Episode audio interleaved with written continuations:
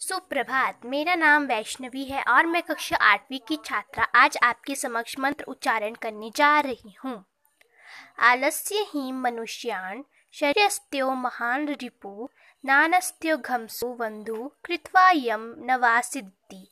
अर्थात, व्यक्ति का सबसे बड़ा दुश्मन आलस्य होता है, व्यक्ति का परिश्रम ही उसका सच्चा मित्र होता है, क्योंकि जब भी मनुष्य परिश्रम करता है तो वह दुखी नहीं होता और हमेशा खुश रहता है। उग्मेन ही सिंध्यति कार्येन न मनोरथे, न ही सुप्त सुप्तस्य सिंहस्य प्रविशंति मुखे मृगा। अर्थात, व्यक्ति के मेहनत करने से ही उसके काम पूरे होते हैं, सिर्फ़ इच्छा करने से उसके काम पूरे नहीं होते हैं।